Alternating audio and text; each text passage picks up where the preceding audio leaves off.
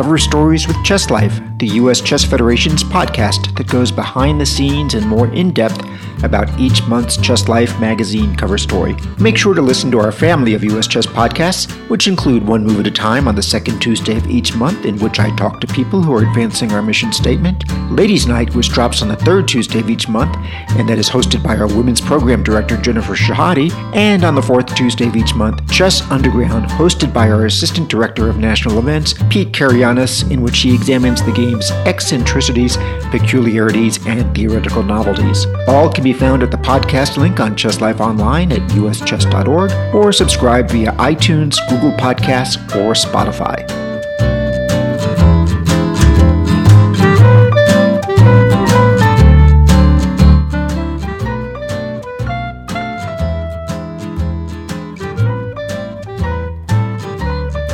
Our guest today is Bruce Pandolfini, who wrote our report in the August Chess Life on the National Elementary Championship as part of our full coverage on the Spring Nationals.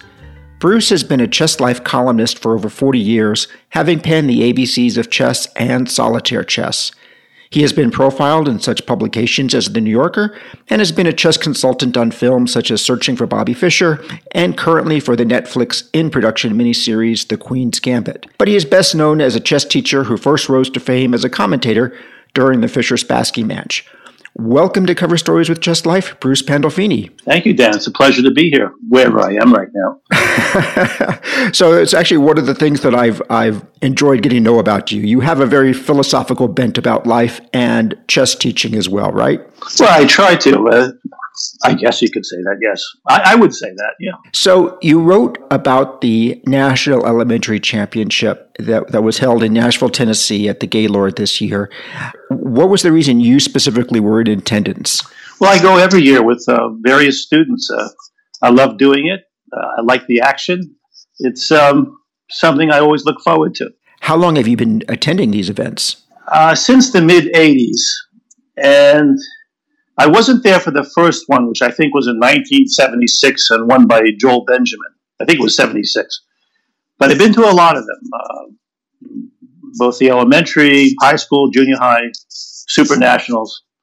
I, I thoroughly love going.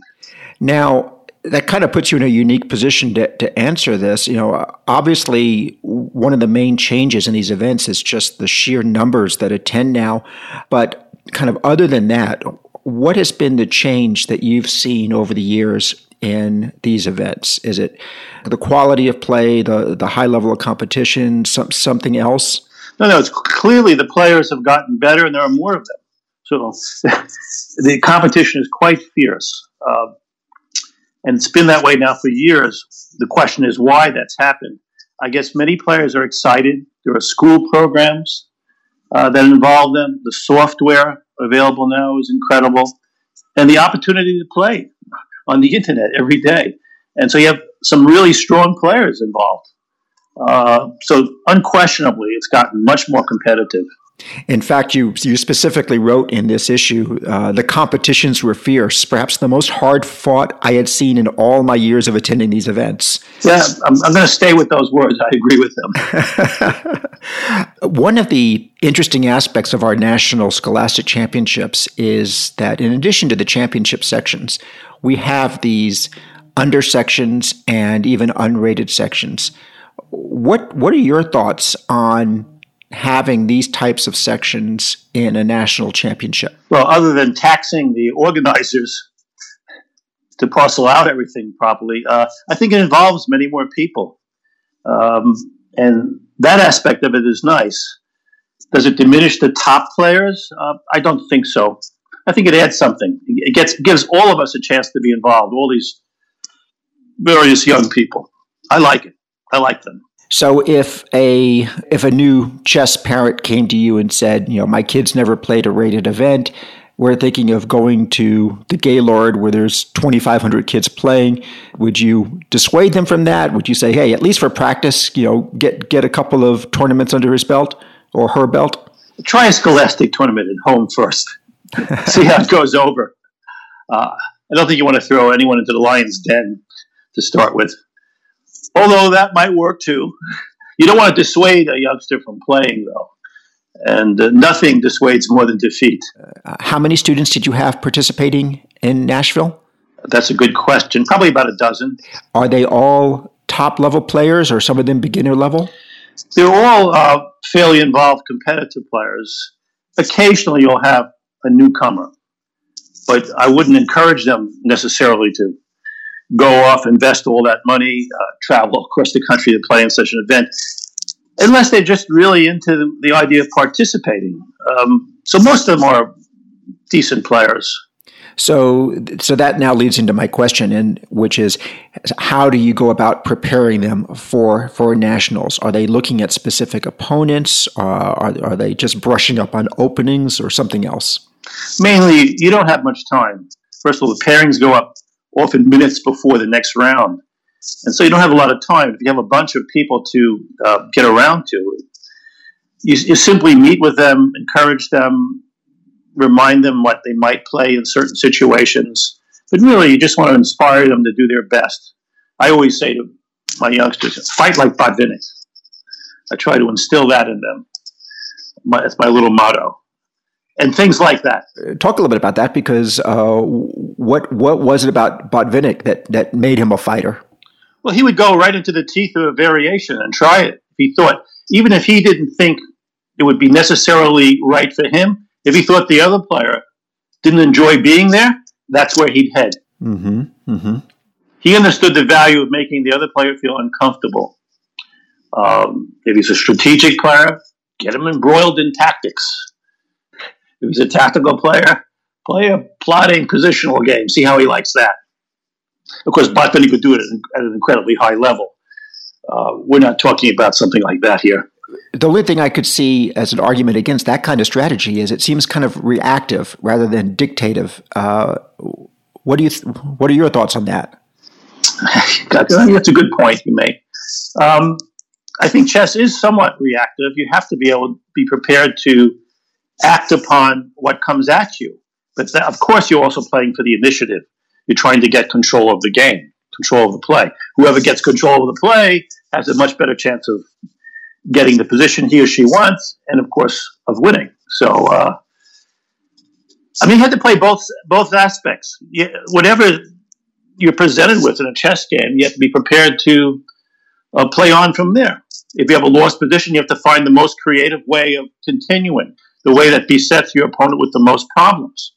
Otherwise, you're not going to get back in that game if you don't approach it that way, trying to present your opponent with mm-hmm problems and barriers and obstacles to overcome. Let, us take kind of a right turn here, and uh, you've got a extensive chess journalism re- resume. Uh, not just your decades of writing for Chess Life, but you've written many books. Uh, do you happen to know off the top of your head how many books you've written? No, people always ask me, and I kind of take a guess at it. Sometimes I come close. I think it's in the 30s.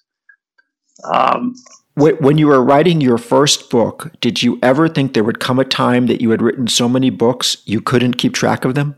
No, not at all. it was never my goal to be a, a, chess writer. It just sort of happened. How did you come to Chess Life? Who was the first editor you worked with and, and hired you? Well, I, would have to uh, attribute that to Bert Hochberg. Uh, he invited myself. I, I guess I had done a couple of small little pieces on different things for Chess Life. Bert had asked me, and then one day he proposed a column. It was his idea. Uh, the ABCs of chess. I was to write on the end game. Uh, on the opening was Larry D. Evans, and on the middle game was Julio Kaplan. And we were all professional chess teachers. So the idea was to see how professional chess teachers, a, a profession that had really developed after the Fischer Spassky match. Of course, there were chess teachers beforehand, but I'm not sure they were really making a living from the game and working at it. So, so anyhow, Bert thought it'd be a good idea to have a column like that and have three different voices, and that's how it got started in late or early '77, I think, 1977. My, my memory may not serve me properly, but yeah, I think it was around then. So, with three writers, was it that uh, you only did four columns a year each? That was that was the idea, but Julio soon pulled out, and so it became uh, for other reasons. He had things to do, didn't have the time for that. By the way, Julio was a fantastic chess teacher. uh, one of the best I'd ever seen. In fact, that group of chess teachers in the early 70s who I worked with and was around, I mean, they were incredible. Almost all of them have left the game. Uh, the only one that stayed with it from my group was is Larry D. Evans. For people who aren't familiar, we should clarify this is International Master Larry D. Evans, not the Grandmaster Larry Evans. Right. They have the same name. I think Grandmaster Evans' middle initial was M, maybe for Melvin, and Larry's is D for David. Mm-hmm. Um, so, what made them such strong chess teachers? What What is the quality that defines a good teacher? I think it starts with enjoying the process, really liking the idea of teaching and helping other people, being interested in other people. I think those teachers, and of course, loving chess. If you don't love chess, if you don't manifest that, it's hard to inspire your students. Um, but if you show your love for the game, uh, which may include showing positions that you are thrilled by, that can that will inspire your students. That will get them interested. So I think they all had that. And I, I, think of you as a very well-rounded individual. You um, you, you, often talk about uh, arts and philosophy. When you're teaching, do you bring that into it? Uh, do you encourage your chess students to not focus exclusively on chess and try to be more well-rounded?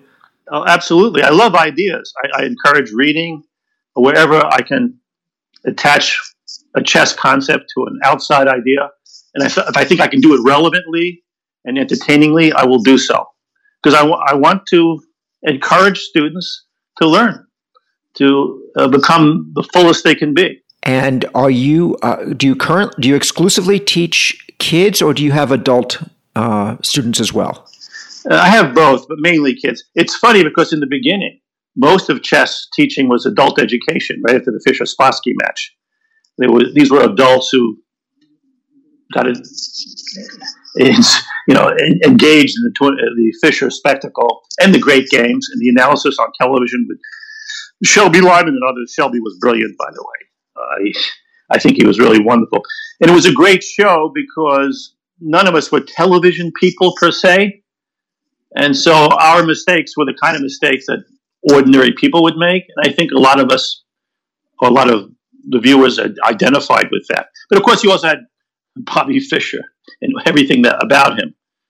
Um, it was like it was like the the moon landing kind of thing, you know. It was really totally engaging. And uh, f- from those TV, first TV appearances, do you remember the first time you were recognized in the street? Yeah, it happened very quickly because I had incredibly long hair down to my shoulder, which wasn't well kept. And um, I went into a bar, and apparently, many people knowing nothing about chess were watching in bars. And I was questioned and pestered. Well, I enjoyed it at the time, actually. Uh, but I, I, I, soon noticed that I would go places and people would recognize me because of my long hair. um, I should have kept you, that hair. You know, I, I, don't know why I got rid of it. Uh, I would say you look very distinguished now with your hair the way it is. I'd like to think that. Thank you. um, when you take on new students, do you ever take on uh, beginner level students at this point, or do they already have to have a record of achievement? No, I don't mind taking on beginner level students necessarily, although I don't seek them out. Usually, I will advise them to go elsewhere. I'll try to help them. I'll give anybody an introductory session to evaluate them and make suggestions. Uh, that's for several reasons. For one, I, I want I'm on the lookout for talented youngsters all the time. Um, but also, um, I like helping people and, and getting them, in, uh, bringing them to the game. Chess is a wonderful game. I'd like everyone to know about chess.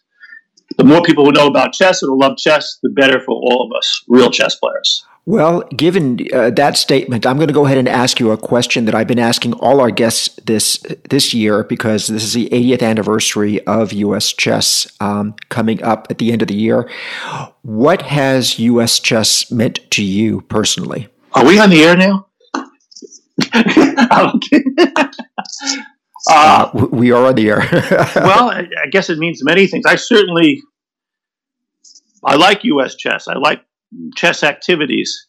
Um, I like the way things have been going the, since my involvement in the game.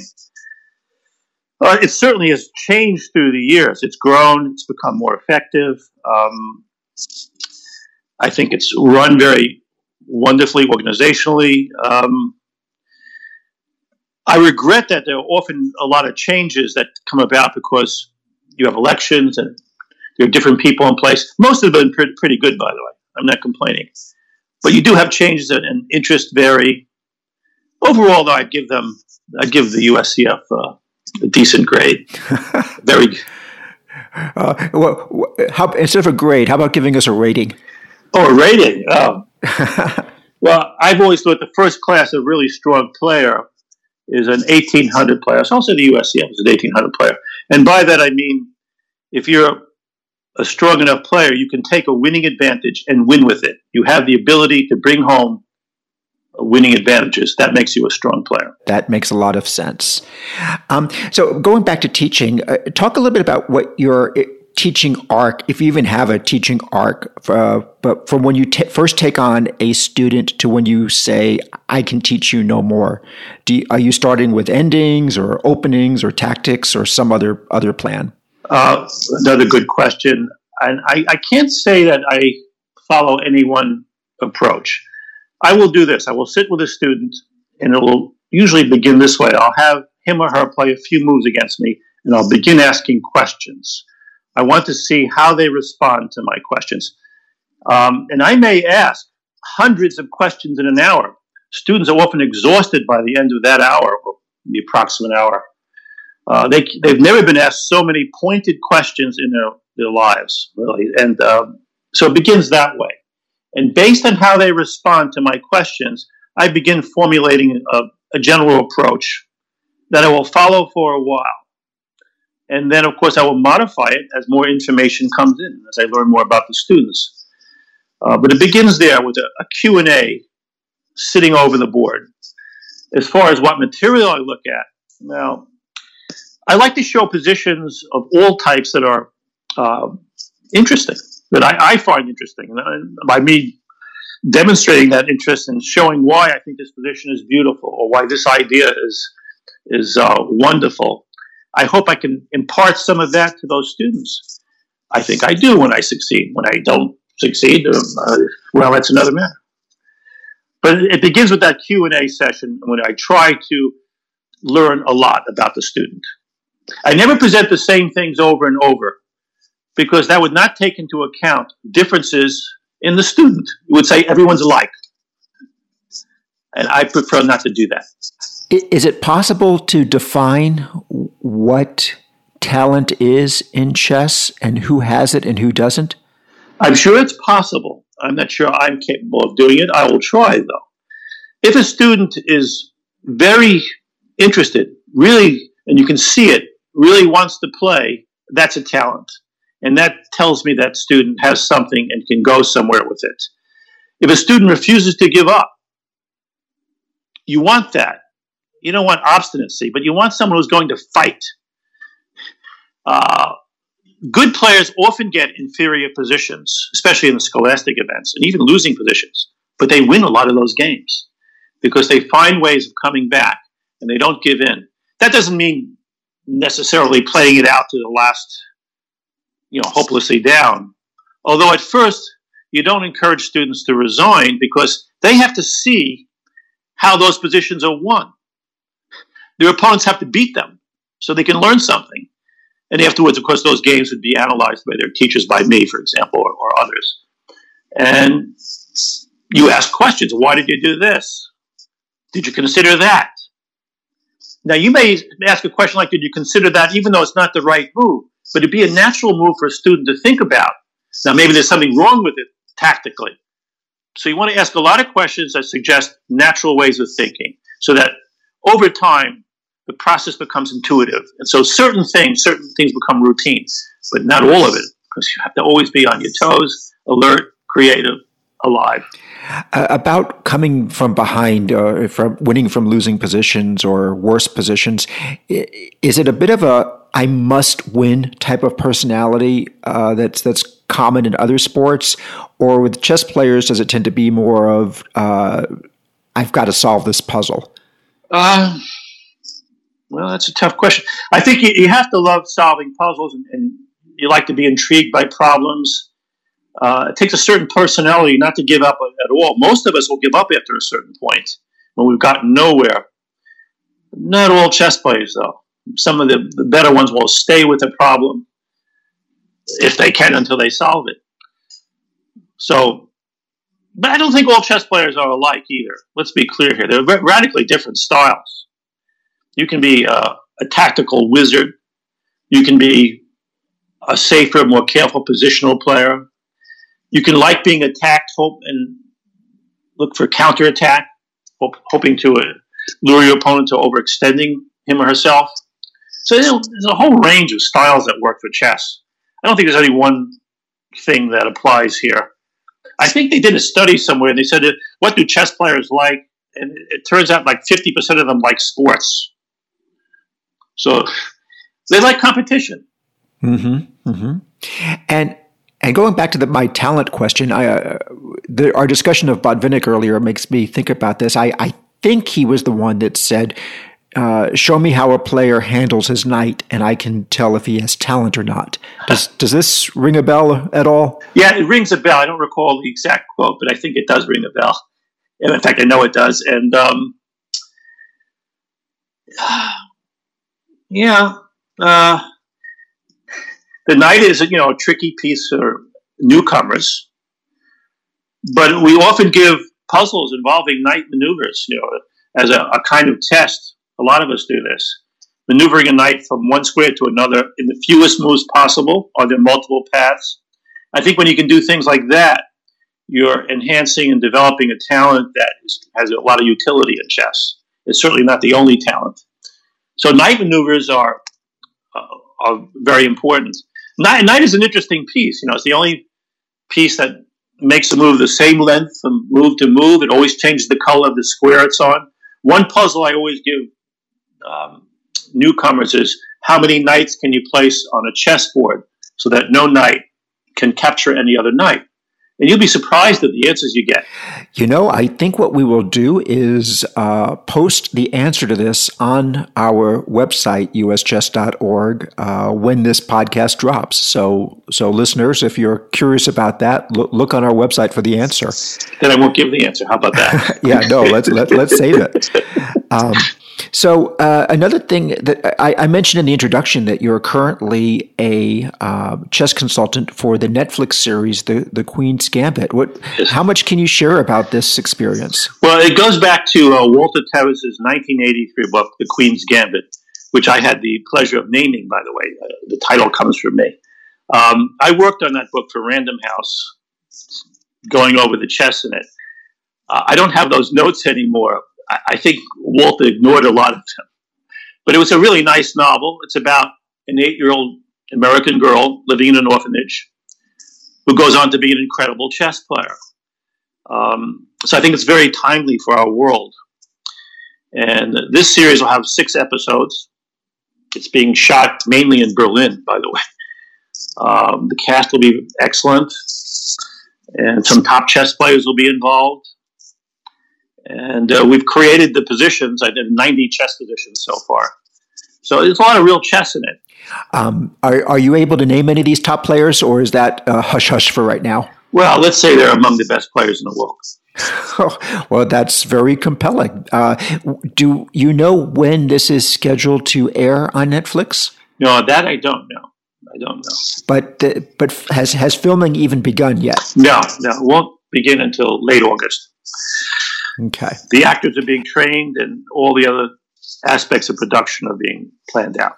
So the primary actors who are that are playing chess players were they were the producers looking for chess players who could act or actors who could learn chess? Um, it's a funny thing, you know. You, you don't have to have uh, actors who can play chess necessarily because the way camera angles are cut and stuff they usually only have to play a move or two. But it's a funny thing because if you were watching a tennis player or a golfer and you saw a golfer holding the club in some ridiculous way or a tennis player hitting, serving the ball very badly, you'd know that they, he or she wasn't a tennis player. And the same thing is true for chess. If you see a, a player grabbing a piece and moving it awkwardly, you know that person's probably not a good chess player. So those things are important, how the pieces are moved, how you, you look at the board, and they have to be attended to. But they, on the other hand, we want to make sure the chess is perfect. And how did you come to the attention of the producers? Was was it specifically because of your history with uh, the novel, or was it because of your prior experience as a chess consultant? Both, both things. They came to me right away. Well, now it's time for our best question contest, which is uh, sponsored by U.S. Chess Sales, the official chess shop of the U.S. Chess Federation. U.S. Chess Sales is the largest chess retailer in the United States. From chess books, software to DVDs, from chess pieces to clocks to computers, U.S. Chess Sales is your complete one stop chess shop. With over 5,000 items in stock, it offers same day shipping and a low price guarantee. Find it cheaper at any specialty chess retailer and we'll gladly match them. Shop today at www.uscfsales.com. So, Bruce, I've got three questions for you. The third one is going to be the one that I'm awarding uh, the $50 gift certificate for best question. And listeners, if you want to enter the contest for next month, just send your question to podcast at uschess.org. Our first question comes from Jonathan Inglis. In your experience coaching children, is there a minimum rating range at which you might start to sense that a kid has exceptional talent? Uh, not necessarily. I wouldn't base it on rating. You can play decently, but uh, have trouble with competition and suddenly blunder and all that, even though you play uh, for the most part at a much higher level. So I wouldn't. People sometimes have trouble with competition. Of course, I would try to help them get through that. So I wouldn't say there's a minimum rating to answer that question. Okay. Okay. Our next question comes from Dr. Alexey Root, a former U.S. women's champion who is now a professor at University of Texas at Dallas and a real friend of our podcast. So thank you again, Alexi, for sending in a question. It is, her question is, on last month's podcast, Sam Shankland said that the main reason he wrote his books was to improve his own chess. Why did, why do you write books? Why did I write books?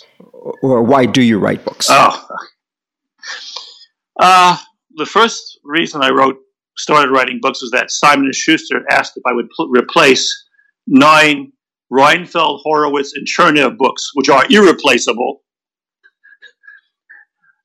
by doing some new books. Of course, the, the books I did are not as good as those classics, but that's how I got started, and that's the reason I began writing books. I've always liked reading books. So I thought maybe I could write some. Although chess writing is very different from real writing. I mean, it's presenting an idea, perhaps getting a bunch of variations and connecting them with words. You can do that elegantly and effectively. I, I wouldn't necessarily liken it to literature necessarily. I think Fred Reinfeld was a brilliant writer. I mean, in terms of language, I think Grandmaster Evans wrote very, very well. If you read it, it's a very clear writer. Um, Andy Soltis is wonderful. But for the most part, chess books are words and variations connected together. Hopefully, the variations are wonderful. Um, so I, am not sure why. I, I, it's always was a labor for me. I don't consider myself a good writer. I had to work very hard in my books, even though you wouldn't judge that from reading them sometimes. But uh, um, so I don't know why. I mean, those are the how I got. That's how I got started. Uh, of, of the thirty or so books that you've written, uh, which one jumps to the front of your mind as your personal favorite? Um, not because it's the best or whatever, but I, I think Bobby Fischer's outrageous chess moves um, was a lot of fun to do. Um, and even it, it, got Fischer upset for a while. He was very upset with me because he, he said something to the effect, outrageous, isn't that insulting? Isn't that meant as an insult? I, I said, of course, no. You know, that, I, I, looked up, who would look up to Bobby as a player in those days? So I meant, that, of course, that he was innovative and exciting. I, I, meant the word in that sense, breaking the rules. But he, he initially took it anyhow, I loved doing that book. That was a lot of fun. So it almost sounds like the kind of book where maybe the title came first. Yeah, that was often true with a few of the books. I mean, uh, maybe the best known one in that sense is my uh, chess openings, Traps and Zaps. Mm-hmm. I don't know if I've told you that story, but I've certainly told it a few times. I was in a bar one night. I was trying to think of a title, and I was with a, a few other chess players, and one of them talked about some trap that he played at the Marshall, and the other guy said, "Oh, you really zapped him." And I began thinking, traps, zaps, yes. traps and zaps, and it, just like that. And that book has sold so many copies. I mean, absurd number. And I, I think the title helped a lot. Well, it's it also just speaks to something very deep in most chess players who are looking for a quick advantage in the opening. Right. Yeah. Uh, Alexey had a follow up question about uh, do you have a book in process now? Uh, I've been writing a book for years, which I, I, I don't really feel comfortable with. It's about how I became a chess teacher, um, what I try to do in, in chess, teaching chess. It's a highly personal book. I'm not sure where I'm going with it, uh, but that's my next book. Well, as a as a reader and a fan myself, that sounds like a very compelling book to me. So I, I do hope you proceed with it. Thank you. I I hope I do too. Okay, so our best question and the winner of the $50 gift certificate, which is now in your emails inbox, is from Renee Bartlett of the Madison City Chess League in Alabama. She asks, How is teaching chess to scholastic players different today than when you started teaching chess? A good question, a very good question. Um, well, we have so much more to offer these days. I don't mean me, I mean all chess teachers. Uh, you have a lot of chess teachers have come from Eastern Europe, brought their systems. That has strengthened our approaches here. It used to be said there were more books written on chess than all other games combined. I suspect that was true, but it, it's probably even more true now. Uh, there are so many wonderful books being published on all aspects of the game by very strong players. There's a lot of self publishing going on as well. But there's so much out there. Um, then, of course, you have wonderful software that just didn't exist years ago. Ways to organize material, ways to track material down, ways to evaluate material like Stockfish and, and other tools that can just, you can check ideas immediately instead of saying, oh, I think this is a good idea because of this. You know, you put it in Stockfish and it kind of makes, puts egg on your face right away. It finds some absurd move, which is much, absurd looking move, which is much better. Um, but this is a wonderful tool. You also have a lot of um, online uh, videos and other services that are wonderfully helpful. We didn't have any of that in the beginning. Um, and of course, you have the ability to play a lot. So you can direct students to play in this event and that, and then check games easily afterwards. You can give them assignments you just couldn't do any of that. It was so it was such a labor if you wanted to do a lot of work in the beginning. You know, if you had to work through basic chess endings, let's say, or something like that, you'd have to really work. Now you could get through this material even by, you know, a genius like Dvoretsky much more easily. There are th- just ways of doing things better uh, that we didn't have access to then. So, plus you have other supports. You have other teachers you can talk to and get advice from, people work in groups. That's helpful. We didn't have any of that. There were a few isolated teachers, at least in my area in New York. I don't know how many teachers there were across the country. In, in New York, there was Jack Collins and Carl Forster. I mean, people who tried to earn a living from chess. There may have been people giving isolated lessons who were very strong players, but not on a regular basis. That's all changed. And you have so much more to draw upon now. You can you can be like a real subject presenter. You can be like a, you know a mathematician or something. Well, no, that's a that's a great answer, and, and thank you for that question, uh, Renee Bartlett. So, Bruce, this has been a wonderful, wide ranging conversation. And, but before we come to the end, I've, I've developed a special question that I think uh, uh, it's a fun question, and it's it's geared towards your particular special talents of of being able to bring in a lot of different disparate areas of of knowledge and synthesize it into one answer. So, t- take this question in that spirit. Okay. Okay. What do Nazi war criminal Adolf Eichmann, Indian activist Mahatma Gandhi, and early French director Georges Méliès all have in common? Neither one played chess. Neither of them play chess. um, I I can't answer that question. I don't I don't know if that's that's not the answer I have or look, was looking for. um, who were the three again? so Eich, Eichmann, yeah. Gandhi, and Méliès. Hey, well, I have no idea. Um, Okay. Well, hopefully you'll enjoy the answer more than you enjoyed did not enjoy the question.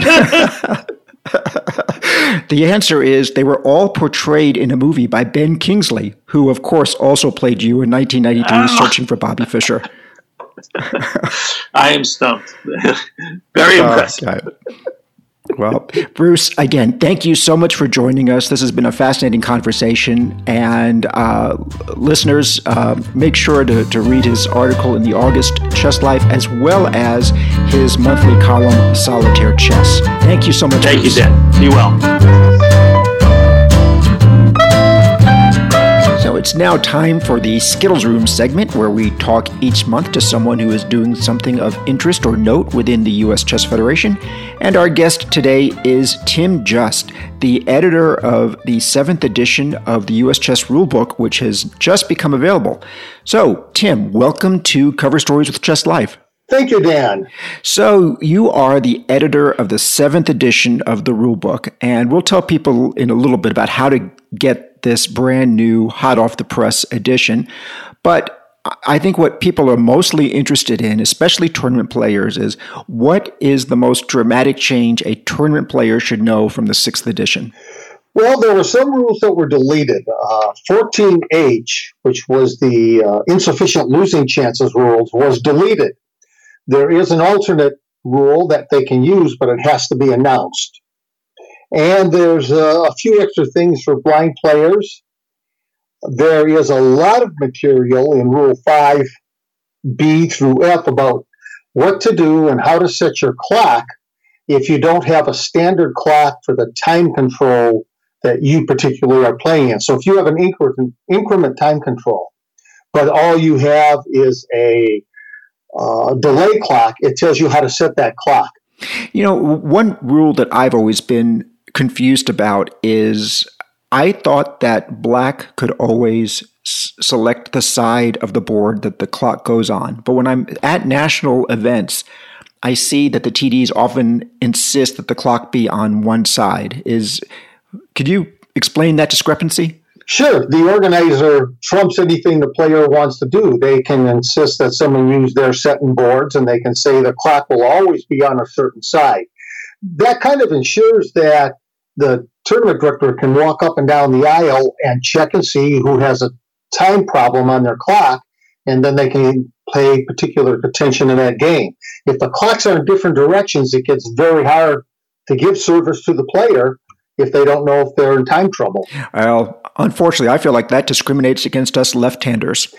That's being a left-hander myself. I agree. um, so we have one new um, aspect of the rule book with the seventh edition. Um, in the we've we had in the sixth edition we had an ebook available as well, and we do have that again available. But this time we now have a free downloadable version. Uh, speak a little bit about that, please.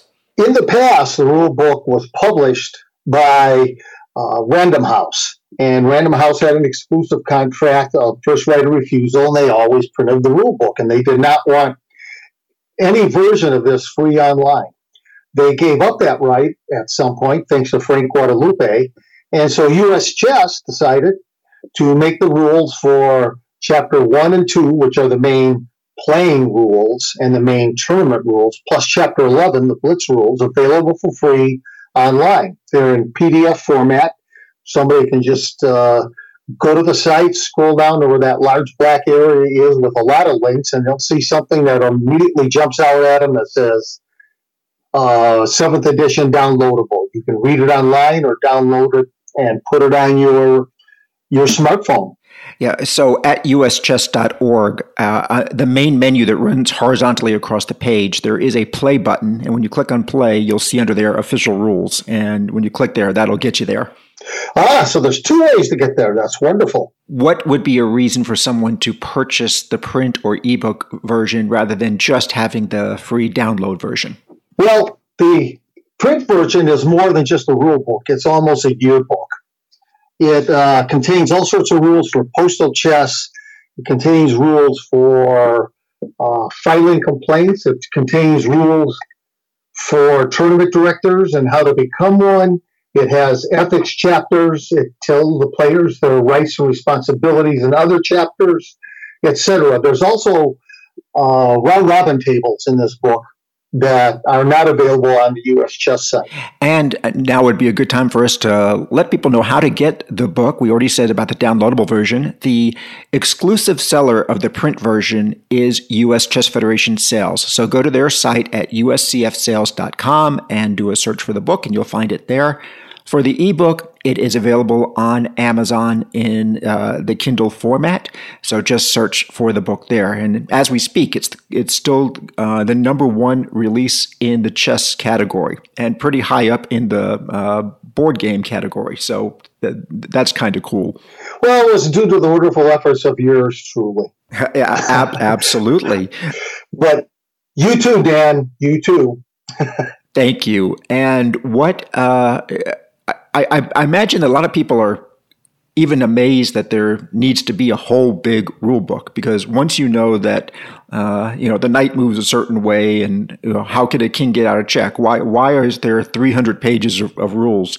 Um, you know talk a little bit about the process of rules implementation in the U.S. Chess Federation?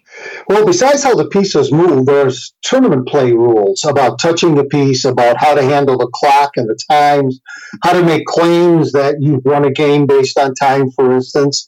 There's rules about taking notation and how it impacts your making a claim that some particular rule wasn't followed.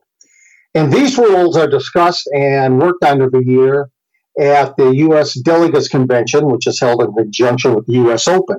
Every state is allowed to send a certain amount of delegates, and motions are made. People discuss this and vote on it. There's workshops before the convention to help everybody understand exactly what a rule change is being proposed and how it impacts the entire rule book.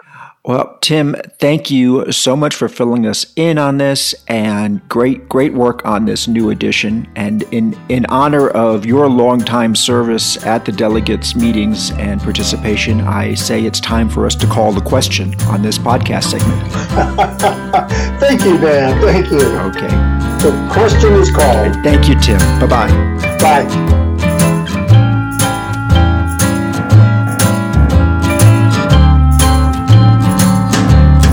Thank you for listening to the August edition of Cover Stories with Chess Life.